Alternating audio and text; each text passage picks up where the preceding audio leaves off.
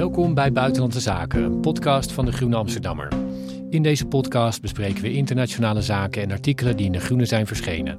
Buitenlandse Zaken verschijnt elke drie weken op groene.nl en op alle bekende podcastkanalen. Ik ben Rutger van der Roeven, buitenlandredacteur van de Groene en ik maak de podcast vandaag met mijn collega Casper Thomas. Welkom Casper. Present. We gaan vandaag bellen met onze correspondent in Libanon, Cosette Molijn. Er bestaat grote vrees dat de oorlog in Gaza overslaat naar Israëls noordelijke buurland Libanon. Daar zwaait Hezbollah de scepter, een grote militante groepering die een nauwe bondgenoot is van Iran. Hezbollah is een gezworen vijand van Israël, maar in Libanon lijkt eigenlijk niemand zin te hebben in een nieuwe oorlog. Ook Hezbollah niet. En Cosette gaat ons uitleggen waarom en vertelt ons hoe het er met Libanon voor staat.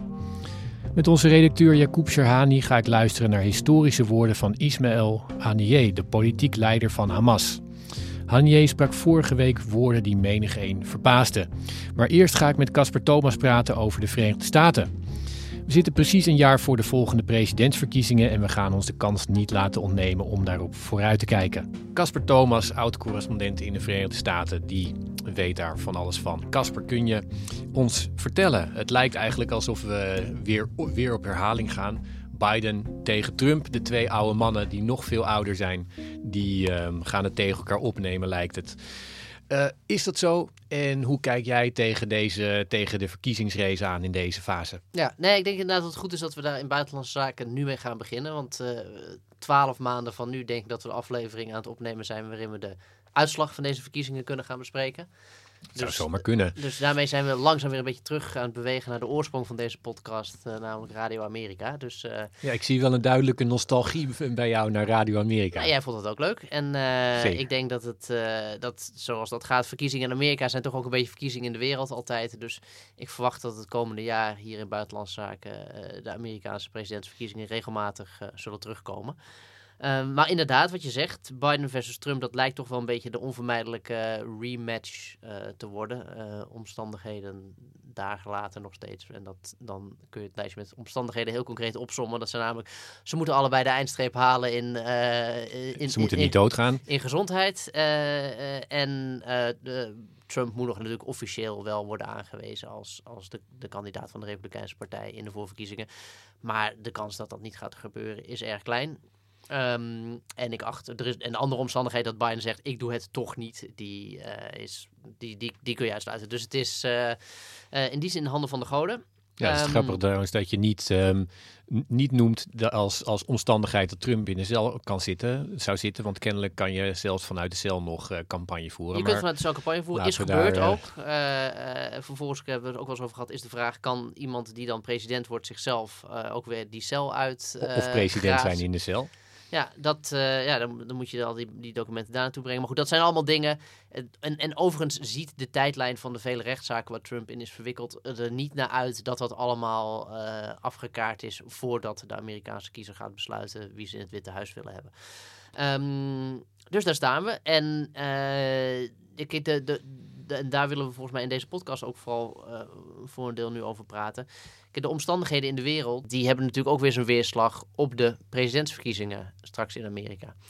Dus uh, volgens mij is dat een mooie focus om, deze, om, het, om het verkiezingsjaar Amerika mee af te trappen. Ja, laten we, laten we dat buitenland, dat plak ik eventjes uh, even vast met een herinnering. Laten we eventjes naar die, naar die race zelf gaan. Je zei dat Biden, die, uh, die heeft eigenlijk geen uitdager op dit moment. Hij zou kunnen besluiten dat hij niet meedoet. En dat hij bijvoorbeeld Kamala Harris laat, laat doen, maar daar lijkt het niet op. Aan de Republikeinse kant moet er nog een echte voorverkiezing komen. En daarin staat uh, Trump een straatlengte voor. Denk je dat daar nog ja, verrassingen kunnen komen? Of denk je hij gaat dat op zijn sloffen winnen? Ik, ik verwacht daar geen verrassingen in. En er is natuurlijk nog een, een onafhankelijke kandidaat die zich heeft gemeld uh, voor de verkiezingen. Tellig uit de Kennedy-familie. eigenlijk officieel een democraat, maar heeft een onafhankelijke presidentskandidatuur aangekondigd. Het lastige daarvan is, is dat dat in principe altijd kansloos is. Uh, maar dat dat beetje wat aan stemmen dat zo'n onafhankelijke kandidaat kan wegvreten. Uh, bij een van beide partijen, moeten we eerlijk zeggen. Uh, kan wel weer een grote invloed op de uitslag uitoefenen. Ja, dus voor deze Kennedy trouwens jammer dat corona zo laat kwam. Want uh, zeg maar, virusontkenning is een beetje volgens mij. Ja, zijn, hij is een, een beetje een complotdenker inderdaad. Maar goed, kijk, en, en inhoudelijk is het makkelijk om die man een beetje af te schrijven. Maar wat ik zeg, een, een, dat beetje stemmen dat een onafhankelijke kandidaat kan weghalen bij een van beide partijen. kan grote invloed op de uitslag hebben, omdat de marges in de Amerikaanse politiek altijd zo klein zijn. Dus in die zin is dat toch wel een factor die we denk ik de komende tijd even in de gaten moeten houden. En dan is het misschien nuttig om ook nog even te kijken naar de, de, de stand van zaken, een beetje qua, qua peilingen. En eigenlijk ging het lange tijd behoorlijk gelijk op, zo ongeveer tussen Trump en Biden. Uh, ervan uitgaande dat dat inderdaad de race wordt. Maar wat je de laatste tijd ziet, is dat de, de positieve gestemdheid over Biden als president onder, onder zijn kiezers. En met name dus echt in belangrijke swing states zoals Georgia, Arizona, uh, Pennsylvania, is, is aan het dalen. En dat betekent niet dat de kiezers aan het overstappen zijn en zeggen, nou dan gaan we maar op Trump stemmen. Maar dat betekent wel dat de stemmen die Biden en de Democraten nodig hebben, uh, dat het enthousiasme uh, om die daadwerkelijk voor deze president uit te brengen, erg aan het, uh, aan het kelderen is. Dus die, je, je bespeurt nu echt ook wel, begint de nervositeit om zich heen te grijpen bij de Democraten. gaan we het eigenlijk wel redden met Biden? Tja, laten we nu in, naar, de, naar het buitenland kijken, wat jij al opperde. Want Biden die heeft heel erg zich geprofileerd als een, als een leider die weer Amerika's uh, standing in de wereld zou herstellen. Die ook weer een volwassen rol op het wereldtoneel zou, uh, zou gaan spelen in plaats van uh, ja, kerels aan hun, aan, hun schouders, aan hun schouders wegtrekken voor de camera's en zo. Wat, wat Trump deed op, op sommige toppen. En nou ja, hij heeft ook heel veel buitenland op zijn bord gekregen. Hij heeft hij is, zelf heeft hij besloten om de VS weg te trekken uit Afghanistan. Dat ging wat anders dan hij had gehoopt. er kwam de oorlog in Oekraïne. Uh, hij wilde eigenlijk de hele tijd een, soort ja, koude oorlog voeren tegen China, maar werd uh, voortdurend afgeleid, onder meer door de nieuwe oorlog in het Midden-Oosten. Het is wel zo dat Biden zichzelf die eigenaar maakt van die, van die oorlogen, zou je kunnen zeggen, en van het, van het mondiale leiderschap. Denk je dat, dat het hem lukt om binnenlands dat imago van, van staatsman, dat hem lukt om dat uit te stralen en ook in te zetten in de, in de verkiezingscampagne? Of denk je dat hij eerder wordt herinnerd omdat hij dan weer eens van een, vliegtuig, een vliegtuigtrapje valt of zoiets? Ja, nou, dat zijn natuurlijk wel dan weer de, de, de, de, twee, de twee uitersten. Het, het, het lastige is, die, de opsomming die je net maakt, inderdaad, is als je daar even naar uitzoomt kijken, is echt, het is ongelooflijk veel buitenland zware buitenland kwesties voor een Amerikaanse president in vier jaar tijd. Uh, ik denk dat je best zou kunnen beargumenteren dat, dat 9-11 en de, en de nasleep daarvan was, was natuurlijk ook enorm.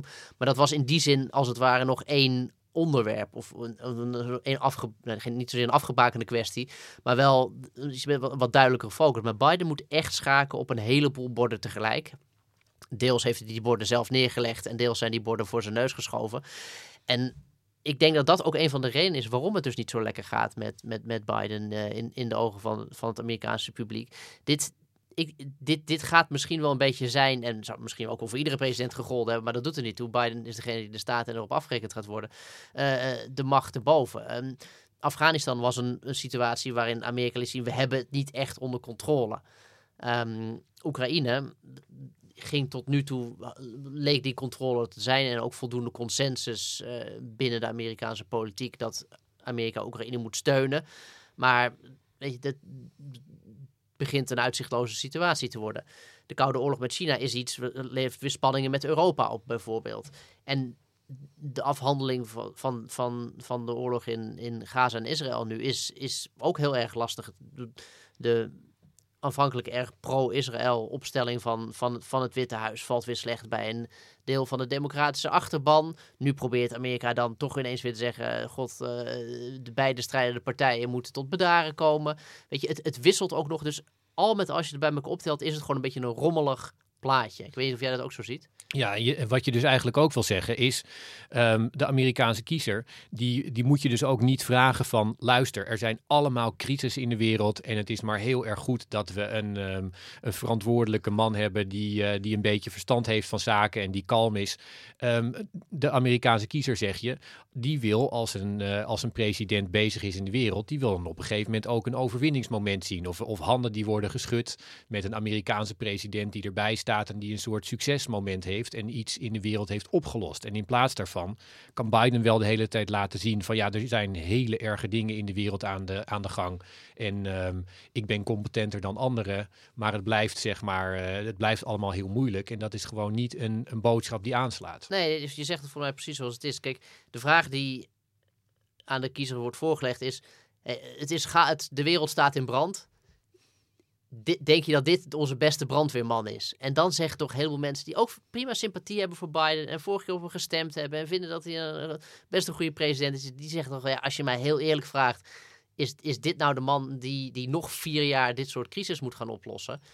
Uh, is, is, hij, is hij, kan hij dat wel aan? Is, dat wel, is hij daar wel toe in staat? En niet dat ze zeggen, ik vind dat Donald Trump er wel toe in staat is. Dat, is, dat, is, dat moet je van elkaar scheiden. Dat is niet hetzelfde. Maar het feit dat er veel kiezers zijn die daar al twijfel bij hebben, of zelfs out, outright nee op antwoorden, is gewoon erg omineus voor Bidens kans op herverkiezing. Ja, en ook omdat jij, nou ja, wat je, je had het net al over het enthousiasme voor Biden wat daalt. Jij, een van jouw stokpaardjes is ook dat uh, de, de politiek is zo gepolariseerd en de, het stemmersvolk is ook zo gescheiden. Uh, dat maakt dat je veel minder een soort strijd maakt om een zwevende kiezer in de Verenigde Staten, als een soort poging maakt om je eigen uh, stemmersachterban naar de stembus te krijgen. En daarom is het dus ook zo'n groot probleem, begrijp ik uit je woorden, dat, dat enthousiasme voor Biden daalt. Ja, nou ja, kijk, ik denk als, een, als het een kalme, redelijk kalme vier jaar was geweest, waarin uh, de COVID op de achtergrond was geraakt. Uh, er was inflatie, maar dat komt ook alweer onder controle. Nou goed, et cetera.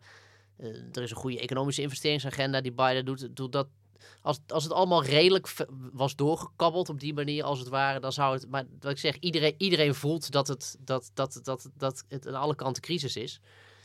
En, dat, en, en dan is de eerste vraag: is, is degene die dat moet handelen uh, competent genoeg? En dat, dit is, hier komt het echte probleem van Bidens ouderdom, denk ik, om de hoek kijken. Niet zozeer dat hij dus wat langzaam praat, of misschien uh, een uurtje extra slaapt, of bij wijze van spreken een keertje van die trap valt.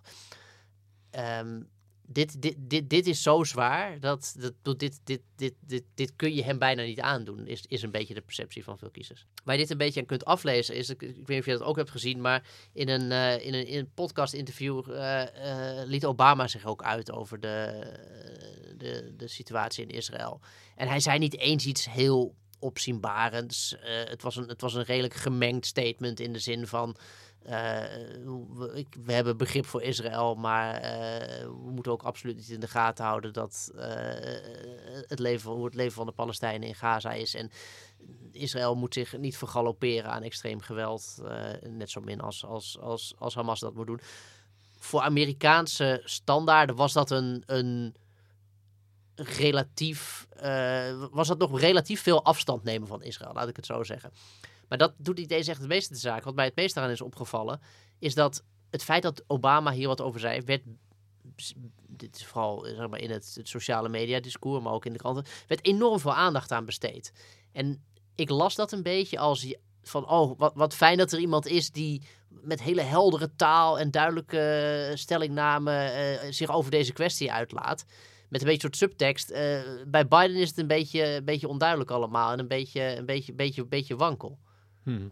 En Iets anders trouwens, als je het hebt over buitenland, hè, dan is het zo dat, eh, wat ik altijd over de Verenigde Staten een beetje als indruk heb, de meeste kiezers die, uh, die weten niks van het buitenland, die kan het ze ook eigenlijk niet heel veel schelen. Maar er zijn een paar groepen kiezers voor wie buitenland wel belangrijk is.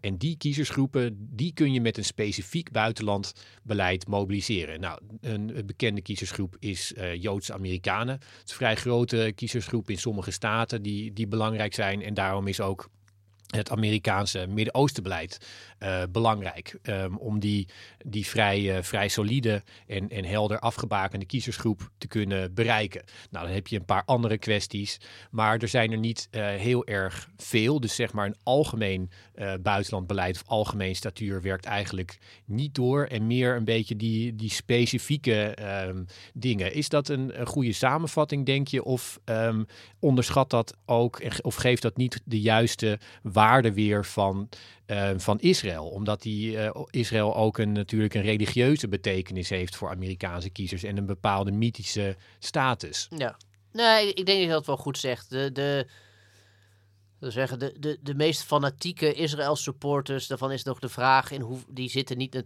bij wie, welke partij die dan precies zitten. Uh, maar goed, zowel de Republikeinen als, als de Democraten hebben een, hebben een achterban voor wie de steun aan Israël een belangrijk uh, punt is om hun, waarbij hun stem wordt afgewogen.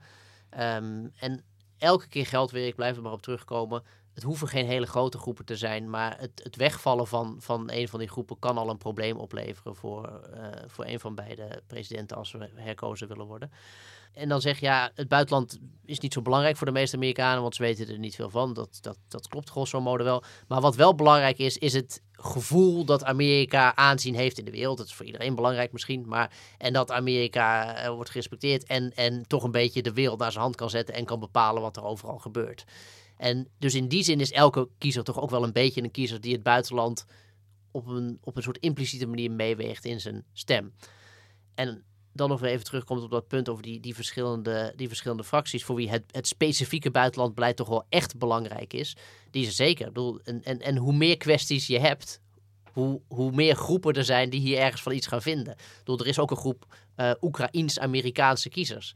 Nou, het, nogmaals, het zijn, er, het, zijn, het zijn geen enorme aantallen, maar die wil je ook niet kwijtraken. Dus het, het, het vermindert de steun aan Oekraïne, riskeer je weer dat je een deel van, van zo'n groep tegen je, tegen je in het harnas jaagt. Er is dus ook een groep, uh, ja, die, die, en die, die is heel divers, die, omvat, die, die zelf een hekel heeft aan wat ze dan Amerikaans imperialisme noemen. Dus geen militaire bemoeienis van Amerika en de wereld.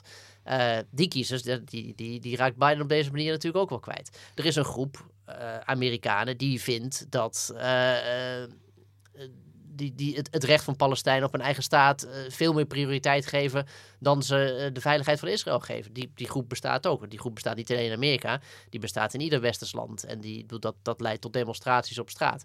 Als je die groep kwijt bent als Democratische Partij, heb je ook alweer een probleem. Dus aan alle kanten lekt er water uit de ton, om het zo maar te zeggen. Ja, nou is die, die groep die je noemde over die, uh, ja, die, die zeg maar meer uh, begaan is met de, met de Palestijnse staat. Nou, dat zijn onder andere uh, Arabisch-Amerikanen. Maar die, die groep is toch electoraal um, ja, vrij, vrij, vrij onbelangrijk gebleven in het, in het verleden. Als je die, zeker als je die vergelijkt met um, de groep die, die Israël belangrijk vindt. Maar er zijn nu ook, uh, geven peilingen aan, als ik dat goed heb uh, begrepen, dat er een grote kloof begint uh, te ontstaan um, over opvattingen over het Midden-Oosten in de VS tussen oudere generaties en jongere generaties. En dat dus dat onder de 30 de, de sympathie voor, voor de Palestijnse zaak veel hoger ligt dan onder, onder oudere Amerikanen. Dat lijkt me dan ook voor de Democraten een, uitgerekend een probleem, omdat zij een groter aandeel jongere stemmers hebben. Ja, niet? nee, dat, dat ben ik met je eens. Dat is, dat is ook weer een manier waarop, waarop, waarop het lastig voor ze wordt. En, en het risico is dat je een bepaalde kiezersgroep kwijtraakt, omdat je een andere juist aan je wil binden. En nu suggereer ik niet dat, dat alles wat, het, het, wat de regering Biden besluit, wordt bedacht vanuit de calculatie. Oh, welke kiezersgroep lijmen we daar wel of niet mee? Het punt is juist misschien dat Biden eigenlijk vrij onafhankelijk opereert, volgens mij, van die specifieke overweging. En toch een bepaalde opvatting heeft over wat hij vindt dat het juiste om te doen is voor Amerika en de wereld. Maar de optelsom daarvan, omdat het dus dat schaken op die vele borden is, betekent dus dat daar grote electorale risico's aan verbonden zijn. Als het, als het moet allemaal heel goed gaan op al die dossiers, wil je iedereen tevreden houden. Nou ja, dat, dat, en dat, dat is onmogelijk. Daar is, daar is die situatie veel te, veel te rommelig en veel te, veel te explosief voor. Dus ik, ik acht het niet onmogelijk dat we straks terugkijken op een soort presidentsverkiezingen waarin dit is niet echt de voorspelling van de uitslag nog, maar het is wel een scenario waar, waar we eventueel rekening mee kunnen houden. Laten we zeggen, een, een, een, een, een, een nipt verlies voor Biden, waarbij we de conclusie trekken. Alles wat er in de wereld gebeurde, trok uiteindelijk het kleed onder een tweede presidentstermijn van Biden vandaan. Nou, dat klinkt, uh, dat klinkt lekker positief, Casper. Even een routekaart naar volgend jaar. We gaan nu um, voorverkiezingen beginnen, denk ik, in januari, ja. februari. Ja. Wanneer zijn die afgelopen? Wanneer weten we wie de kandidaten zijn? In de zomer, uh, in juli volgend jaar, weten we inderdaad zeker of uh, Trump gezalfd zal worden als uh, de Republikeinse presidentskandidaat. dus in opmaat daar naartoe. Maar goed, wat ik zeg, er kan nog zoveel gebeuren in die korte tijd. Dat, dat, dat, dat zien we nou al. Dus een goede reden om voor buitenlandse zaken om, om vinger aan de pols te houden bij de Amerikaanse verkiezingen.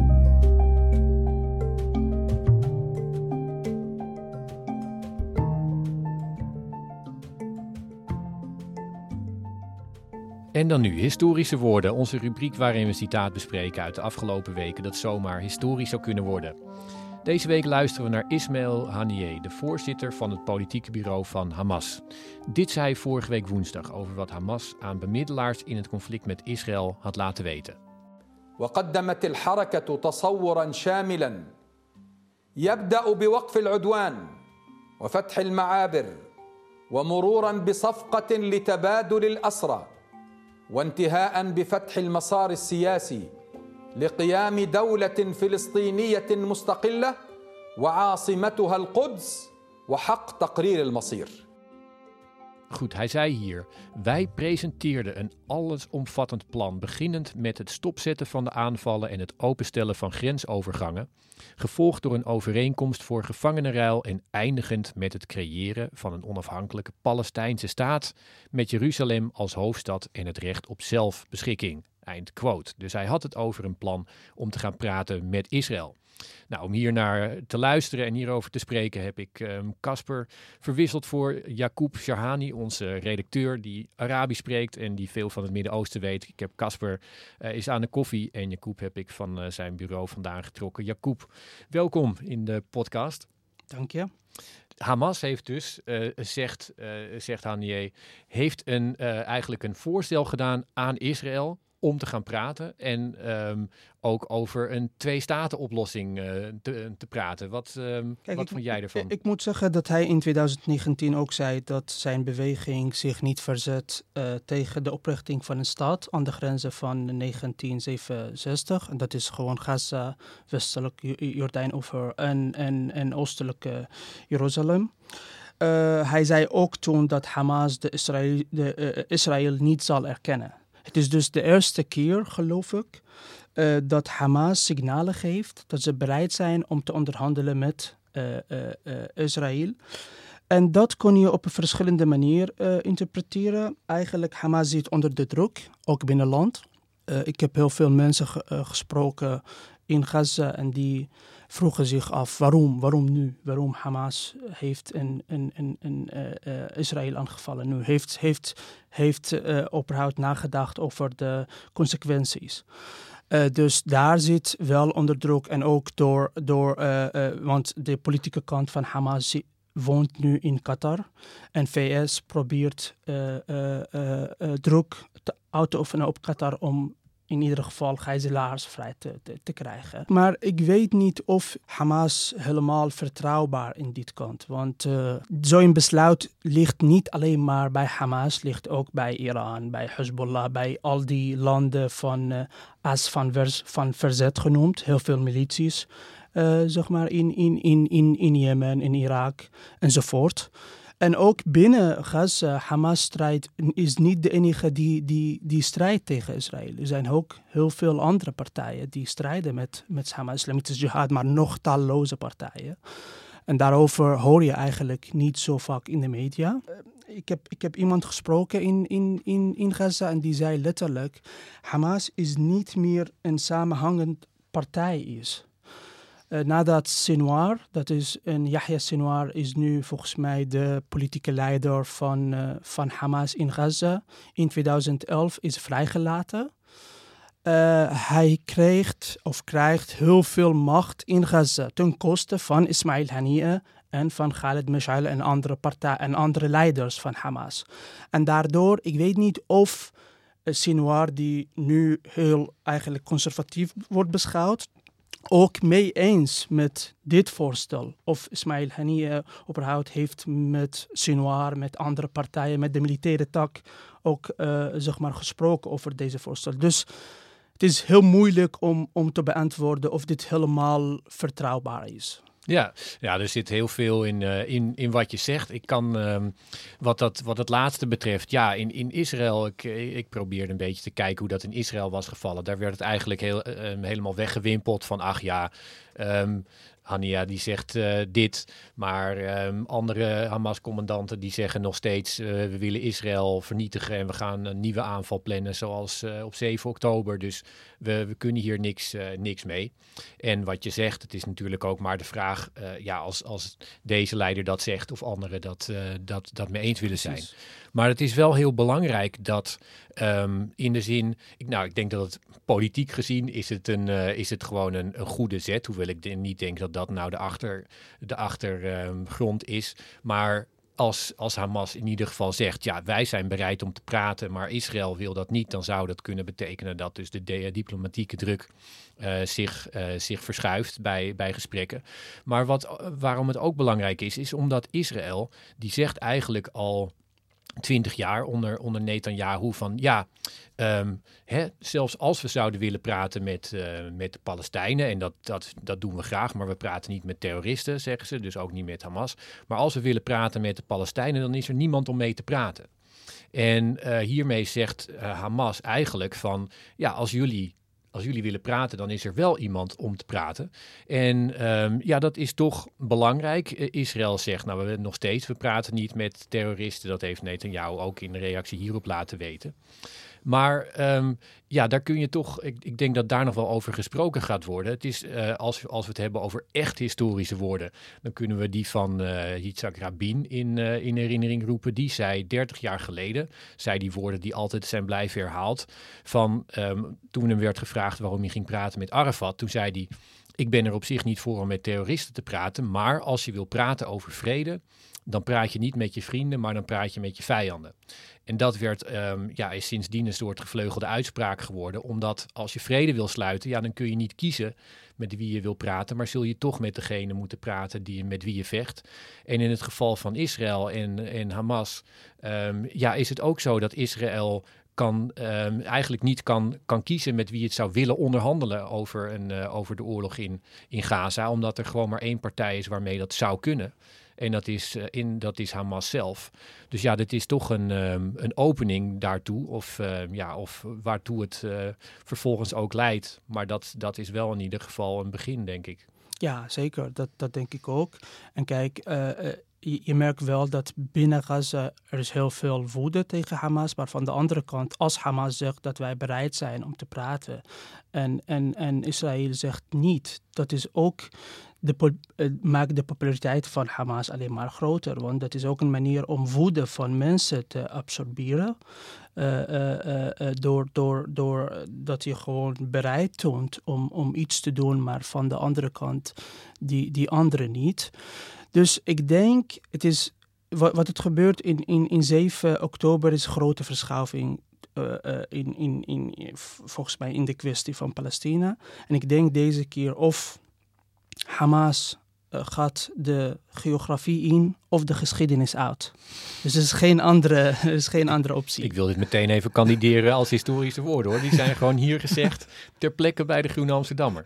Heel Dank mooi. je. Ik, de, ik, ik, denk dat ze. Er is, je hebt ook geen andere optie. Je hebt wel dat uh, in, in, in, in, westelijke uh, Jordaan over die autoriteit, die erkende autoriteit van, van Mahmoud Abbas.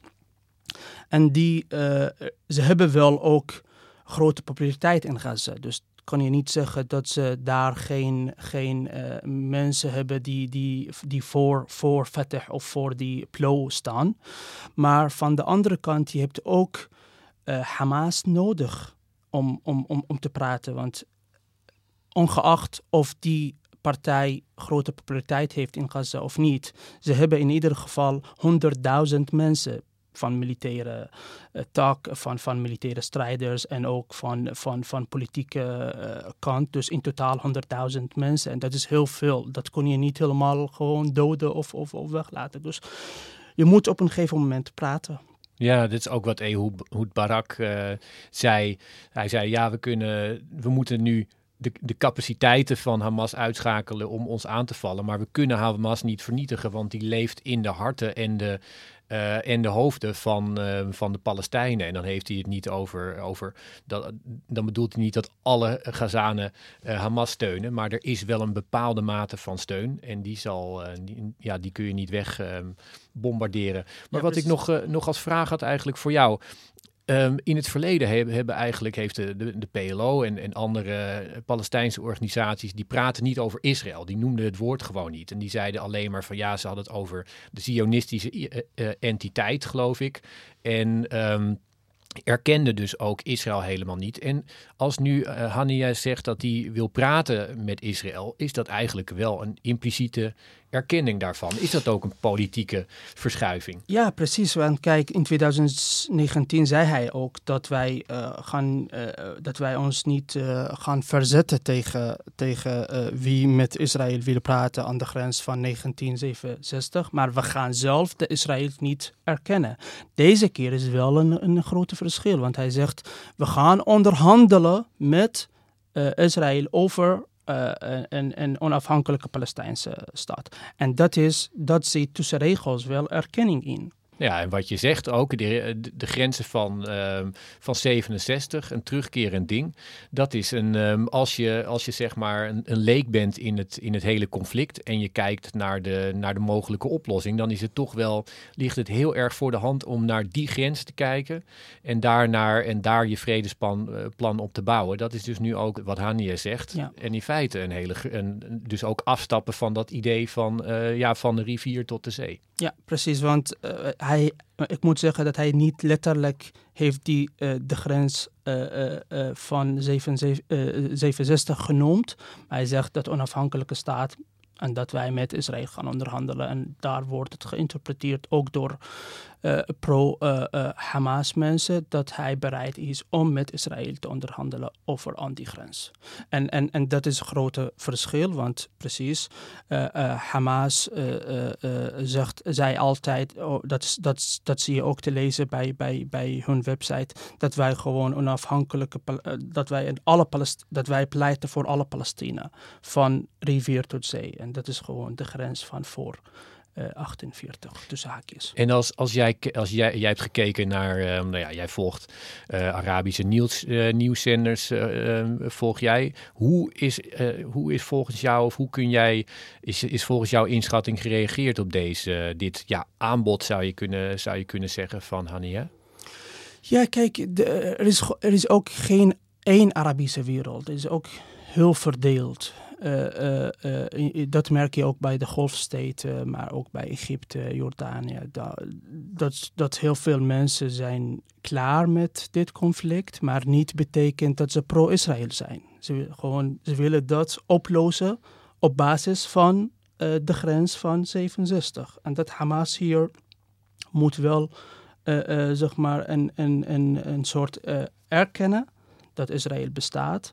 En van de andere kant een rol kan spelen in de, eh, in, in, in, in, in, in de toekomst bij, bij, bij eh, een potentiële staat waar uh, westelijke Jordaan over en Gaza weer worden hervormd. Want in 2007 was het een kop in, in, in Gaza waardoor uh, een kop door Hamas wordt gepleegd, waardoor al die PLO, dus de, uh, van, van Fatah en van, de, van, van Mahmoud Abbas, de officiële erkende Palestijnse autoriteit, worden verdreven van Gaza-strook naar westelijke Jordaan over. En daardoor willen al die ook ook officiële reactie van die landen, maar ook mensen zelf, dat gewoon de Palestijnen moeten weer uh, terug naar die grens en moeten weer een soort onafhankelijke één stad kunnen vormen in Palestina aan de grens van 67. Ja, je hebt hier trouwens over een leider die in, uh, in Qatar woont. Niet uh, ja, de slechtste plek om te wonen in de Arabische wereld. Daar was veel, in Nederland veel aandacht voor. Van nou ja, deze man die woont zelf in luxe en hij ehm, laat nu veroordeeld daar allemaal mensen tot de dood. Het zijn er ondertussen 10.000. Hoe, um, ja, hoe, hoe hoe blijft eigenlijk die, die verhouding? De PLO heeft ook heel lang in het buitenland gezeten. Yasser Arafat zat volgens mij eerst in Libanon en toen in Tripoli. Uh, bleef toch uh, leider van die beweging. Um, ja, wordt dat, wordt dat toch uh, geaccepteerd? Of denk je, je had het over die facties in, in, binnen Hamas. Denk je dat die leiding die buiten Gaza zit ook greep verliest op die, ehm, die groep zelf als er zo'n zo'n oorlog is en ze eigenlijk ja, dat van een afstandje bekijken? Kijk, als je kijkt naar de populariteit van PLO, uh, die van Yasser Arafat, dat kon je niet helemaal vergelijken met van die van Hamas. En dat heeft te maken dat Hamas zelf is uh, van uh, islamitische beweging, heeft te maken met de link die Hamas heeft met de broeder, islamitische broeder, broederschap. ja, dus de PLO was seculier. Ja, precies. En dat is, en, en de islamitische broederschap is niet uh, uh, in heel veel landen zijn niet fan van de islamitische broederschap. In Egypte sowieso niet. In, in heel veel van de islamitische, van, van de golfsteden, behalve Qatar dus, die, die, die, die blijft de, de, deze beweging Ze vinden fundamentalisten. Ja, ja precies. maar dus dat, dat, dat, dat is niet helemaal vergelijkbaar met PLO. Yasser Arafat had altijd een grote populariteit in de Arabische wereld. En daarom heel veel mensen van de Arabische wereld pleiten dat uh, uh, al die landen Yasser Arafat moesten steunen. En het was ook zo trouwens. Dat zie je nu niet uh, meer bij Hamas. Uh, bij sowieso niet meer Saudi-Arabië en heel veel van die golfsteden, Egypte, uh, Jordanië, die steunen helemaal Hamas niet. Dat heeft te maken dus met, met, met de, de, de ideologie van, van deze beweging. Nou, um, Jacob, heel interessant. En um, wij, wij gaan je zeker terugvragen als we weer over het, um, naar het Midden-Oosten gaan luisteren, zeg maar. Heel erg bedankt voor deze, deze uitleg. Bedankt.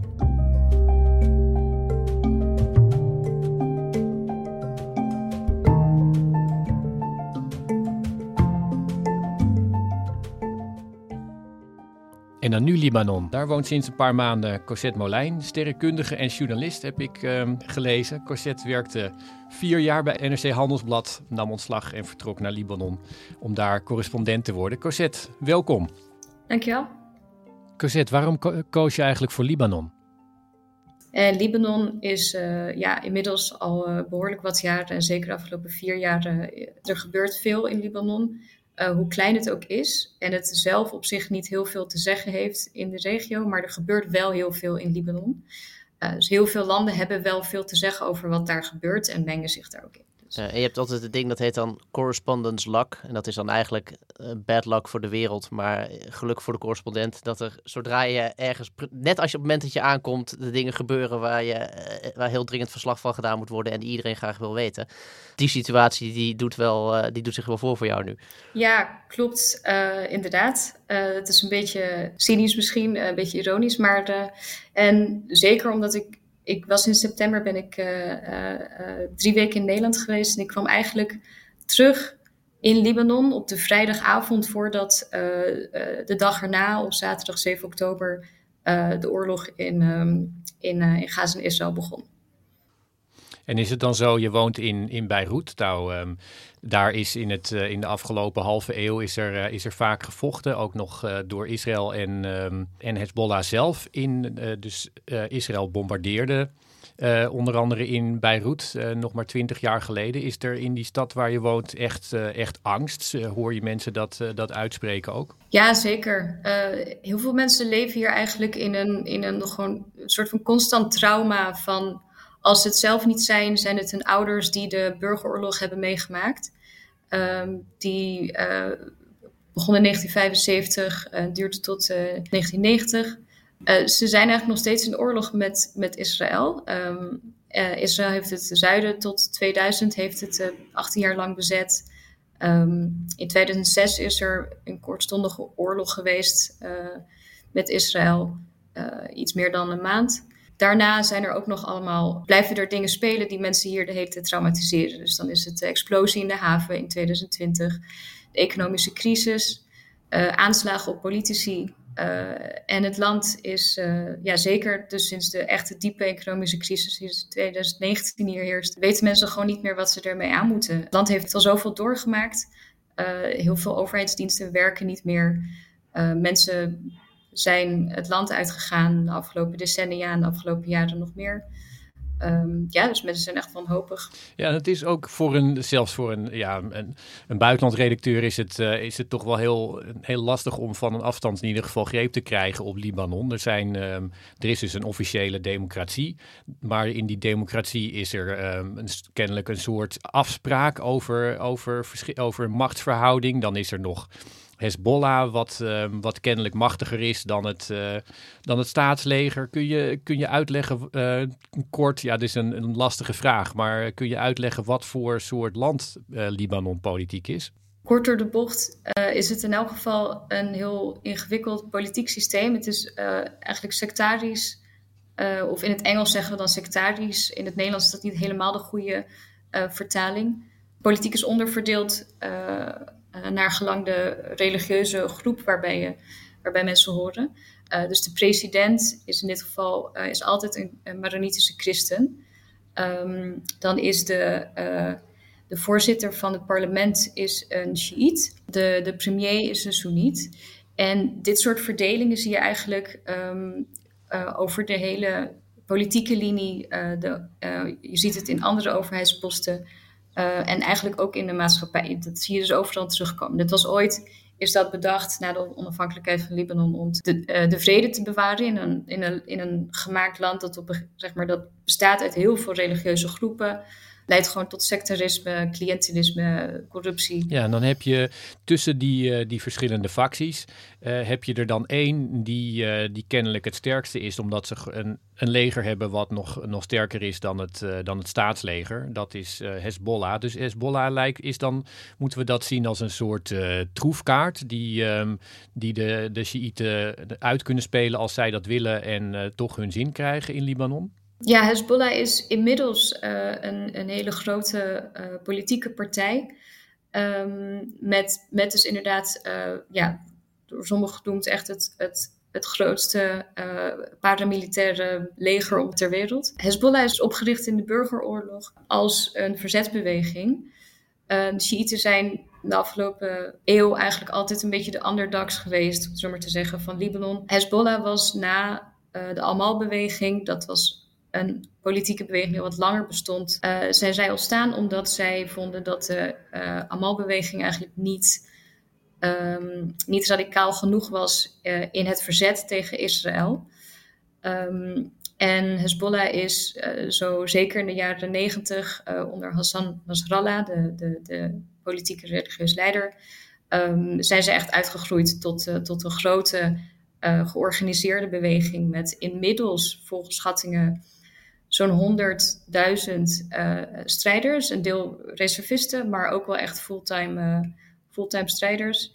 Um, ze hebben dus een grote militaire tak. Uh, naar schatting ook echt wel veel, echt vele duizenden raketten. Het is een beetje onduidelijk wat ze precies hebben, omdat ze best wel um, onder de radar werken. en ze zijn een hele grote politieke partij. Um, en ze hebben dus echt veel te zeggen in, in, in de huidige regering. Ja, en Casper eh, die, die zei het net al. Er is, Libanon is op, ineens in het nieuws omdat er oorlogsdreiging is. Er is ja, uh, eigenlijk niet oorlog of misschien al een beetje wel. Je hebt dat in een reportage ook beschreven.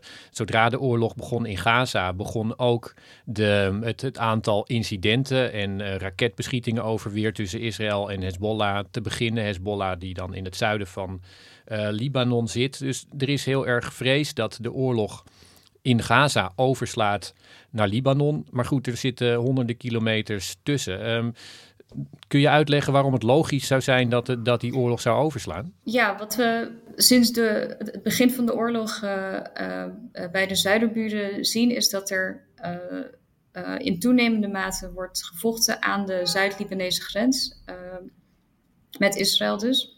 Het begon eigenlijk als schermutselingen, het heen en weer geschiet, met kleine bombardementen. En dat wordt met eigenlijk de week wordt dat heviger. Um, het lijkt eigenlijk heel erg op wat er uh, al decennia af en aan gebeurt bij die grens. Um, dus ook na de terugtrekking van Israël bijvoorbeeld in 2000 bleef het onrustig aan de grens en Hezbollah daar herpakte zich nog en herorganiseerde zich daar. Um, rond 2006, rond die oorlog, uh, zag je eigenlijk dezelfde soort aanloop, dezelfde onrusten uh, aan de grens. En dat is de afgelopen jaren ook wel geweest, maar het was relatief rustig. En nu lijkt dat weer dus te escaleren. Kijk, Hamas uh, is al uh, heel lang een bondgenoot van Hezbollah. Um, en ze, ze vinden elkaar natuurlijk hè, in het, in het anti-Israël, in een anti-Israël doel. En worden daarbij allebei gesteund door Iran. Zijn er trouwens dan ook Shiiten die zeggen van ja, je, kan niet, niet geloofwaardig blijven als je nu Hamas kapot gebombardeerd laat worden, Gaza kapot gebombardeerd laat worden en gewoon op je handen zit in, in Libanon? Of niet? Ja, zeker. Ik denk dat een deel van de Shiiten die, die denkt dat misschien wel, hier, of hier in Libanon, laat ik het zo zeggen. Ik ben zelf ook in het zuiden geweest. Heel veel mensen zeggen wel bereid te zijn voor de strijd als het nodig is. De beweging roept inderdaad al 40 jaar lang: we moeten Jeruzalem bevrijden. Um, maar zoals we eerder al zeiden, zijn ook echt wel bang voor een nieuwe oorlog. Uh, Libanon staat er financieel ontzettend slecht voor. Uh, bovendien zijn mensen bang dat geen enkel ander land na een eventuele oorlog Libanon gaat helpen opbouwen. Um, zoals wel gebeurde na 2006. Uh, dus die Shiiten zijn er zeker ook wel. Dus ze zitten een beetje in een, ja, een, beetje in een dilemma. de vraag is hoeveel willen wij opofferen voor die strijd in Gaza? Even voor ons begrip, hoe, hoe verhoudt uh, Hezbollah's anti-Israël opstelling zich tot de rest van die politieke coalitie die jij in het begin van dit gesprek schetste? Zijn zij daarin de outlier of zitten ze tegen de, de, de, de gemiddelde eh, opvatting aan. Wat het grootste deel van de Libanese bevolking wel, wel gemeen heeft, is dat ze pro-Palestina zijn. Absoluut. Ehm, Israël is hier ook een bezetter geweest. Dat hebben veel Libanezen echt wel met elkaar gemeen. Zoals we net al zeiden, heel veel Libanezen willen alleen niet hun eigen land daar opnieuw voor opofferen. Uh, en zijn ook, ja, zeg maar, zijn wel solidair, maar willen uh, Libanon daar zelf niet voor opofferen. En je hoort uh, ook politici van, van, van bepaalde partijen wel echt zeggen: ze nemen het Hezbollah kwalijk uh, dat ze het zo ver laten komen bij de grens, zo ver laten escaleren. En zij zien Hezbollah ook echt als verantwoordelijke voor een eventuele oorlog. Dat schuiven zij echt af op Hezbollah. Ja, een, land waarvan wordt gezegd dat ze wel um, Libanon willen offeren, of in ieder geval daar de oorlog zouden zouden willen uh, riskeren voor um, Gaza, dat is Iran. In de zin van dat Iran wordt, uh, dat is een grote bondgenoot van, uh, van Hezbollah, de grote geldschieter. En er is dan kennelijk vrees dat, dat Iran zou zeggen van nou, um, ga maar los, doe, doe, de aanval maar. Is dat zo, zo simpel dat, dat Iran Hezbollah aan een touwtje heeft en het als een soort eigen leger op, op Israël af kan sturen? Hezbollah is inmiddels echt wel een, een, grote partij, uh, die ook niet alleen maar uh, aan Libanon gebonden is. Uh, het is echt wel een internationale organisatie. Um, dus het zijn zeker bondgenoten, maar als pure proxy van Iran is het denk ik niet, kun je het denk ik niet meer zien. Ze hebben echt wel hun eigen ideeën en belangen die ze verdedigen. Um, hè, zoals bijvoorbeeld uh, een groot deel van, van de mensen denkt namelijk dat, of dacht in elk geval de eerste paar weken van de oorlog, dat Hezbollah echt wel terughoudend zou zijn um, om een tweede front te openen met Israël. Omdat ze weten dat als ze dat zouden doen, dat ze heel veel steun in Libanon zouden kunnen verliezen voor hun, voor hun langere termijn project zou dat gewoon een slecht idee zijn. Is Iran daar eigenlijk populair in Libanon? Um, onder de, onder de, de, de, de hardcore uh, Shiïtische Hezbollah-volgelingen ehm, um, uh, zeker wel. Ja, uh, Hassan Nasrallah, Hezbollah-leider Hassan Nasrallah, heeft ook echt wel gezegd dat zij, dat zij in dienst staan van, van Iran, zeg maar. Maar echt puur aan het touwtje is het, zou ik, niet, uh, zou ik het niet noemen. Nee, nee het, je hebt het denk ik over een, toespraak van vorige week. Mensen zaten met, um, ja, toch wel met spanning, denk ik, uh, in, in Libanon uit te kijken naar een, de speech van deze Nasrallah. Die, die man is geloof ik al 30 jaar of zo aan het hoofd van Hezbollah. En veel mensen die, um, die verwachten toen, hij op de, toen er een speech werd aangekondigd van ja, dat zou wel eens een moment kunnen zijn dat hij Israël de oorlog verklaart. Maar dat, um, dat deed hij uh, niet, toch? Is dat nou, uh, zeg maar, was dat inderdaad, uh, beschrijf ik dat goed? En waarom was er nou zoveel om, om te doen eigenlijk? Om die toespraak. Ja, inderdaad. De hele wereld keek vrijdag naar de, de speech van Nasrallah. Hier in Beirut was iedereen, zocht wel een tv op of een scherm om het live te volgen. het leek echt een, een, een, grote voetbalwedstrijd. Het was heel, heel interessant. Um, omdat ja, eigenlijk het lot zo voelt het voor, voor heel Libanon aan. Het lot van Libanon ligt in de handen van, van, van Hezbollah, van Hassan Nasrallah. En wat zij besluiten om te gaan doen. Die speeches zijn altijd uh, heel lang. Het is wel heel interessant om ze naar te luisteren. Ze zijn heel lang, doorspekt van, van, uh, van anti-Israël retoriek en, en uh, veel lof voor de Palestijnen. In dit geval de, de actie van Hamas, de terreuractie van Hamas de hypocrisie van het Westen, heel veel historische beslommeringen. Uh, maar tussen al die, nou ja, het duurde anderhalf uur. Wat hij zei, daar wordt natuurlijk nu nog steeds veel over uh, gediscussieerd, over hoe je dat moet interpreteren. Um, het is niet zo, hij heeft geen tweede front aangekondigd dat geopend zou worden. Uh, in plaats daarvan zei hij dat Hezbollah al sinds het begin van de oorlog betrokken is uh, bij deze oorlog. En dat is hè, in zekere zin, kun je ook zeggen, ja, het, dat is zo. Want uh, sinds 8 oktober wordt er in toenemende mate gevochten aan de Libanese grens. Veel mensen zagen dat als een soort van pas op de plaats. Uh, andere mensen zeggen, ja, dat is eigenlijk niet heel erg verrassend en alle opties liggen nog open, dat zei hij ook. afhankelijk van, van wat Israël doet in Gaza en wat het aan onze Libanese grens uh, doet, of het daar escaleert of niet. Ja, je bent ook aan die grens geweest trouwens. Die uh, een reportage stond in De Groene. Uh, in dat grensgebied, daar, uh, ja, daar zitten mensen die ik, ik lijkt me, die moeten dus hun leven ehm, een beetje door proberen te leiden, te, te leven, terwijl ze eigenlijk elke dag uh, kunnen horen van nou, wij gaan uh, de oorlog verklaren of Israël uh, kan besluiten om preventief Zuid-Libanon in te nemen. Die zit daar eigenlijk de hele tijd een beetje in, in onzekerheid over. Het moet totaal onwerkelijk zijn, lijkt me, om daar te, te wonen. Of um, wat hoorde je daar precies? Wat waren jouw indrukken? Um, ja, ik ben er dus drieënhalve week geleden geweest. dus vrij nog aan het begin van de oorlog. heel veel mensen zijn daar inmiddels weg verhuisd. Toen wij daar rondreden en met mensen spraken, um, waren veel dorpen al echt wel leger dan normaal. Omdat veel mensen naar het noorden zijn vertrokken. Veel mensen zijn er, zijn er bang uh, natuurlijk. En die krijgen het ook direct, die krijgen er direct mee te maken. In tegenstelling tot, uh, tot mensen hier in Beirut. En, en ik heb nog hoe is het, hoe is het praktisch? Kun je, heb je het idee dat je je werk makkelijk kunt doen in, uh, in, in Libanon? Kun je makkelijk rondreizen? Willen mensen praten? Is het, ga, of, of heb je het idee dat het, het moeilijker is dan je van tevoren misschien verwacht? Het wordt wel moeilijker. Je merkt dat nu, nu de nu deze oorlog gaande is, dat uh, uh, alles wat politiek is, kan soms ook echt wel gevoeliger liggen dan, dan dat het hiervoor was. Dat is zeker zo. Um, ook omdat je met de oorlog daar um, lopen de spanningen tussen Libanezen onderling en de groepen onderling natuurlijk ook op. En dat doet natuurlijk denken aan de burgeroorlog, waarbij allerlei soorten facties en groepen uh, en milities tegen elkaar vochten. Um, en verder, ja, kijk, 13 eh, oktober uh, is er in het zuiden een, uh, een groep videojournalisten die stond te filmen. Die, bombardementen stonden te filmen aan de Libanese-Israëlische grens, zijn daar aangevallen. wij waren daar die middag best wel in de buurt.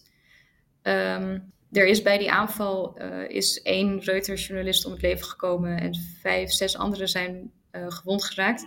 En dat heeft er best wel ingehakt, omdat uh, het heeft er alles van dat het een gerichte aanval is geweest vanuit Israël.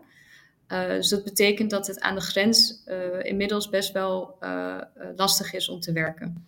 Ja, en misschien ook um, in, in Beirut zelf is het zo dat elke, elke correspondent nu zeg maar iets heeft voor zijn, om, om directe fysieke veiligheid en een vluchtplannen het land uit en dergelijke, dat je onder zulke omstandigheden moet werken? Uh, nou ja, dat verschilt uh, voor, voor elke journalist, uh, denk ik. er, zijn, er zijn journalisten die hier voor grote agentschappen werken. Um, en die hebben ook hele teams.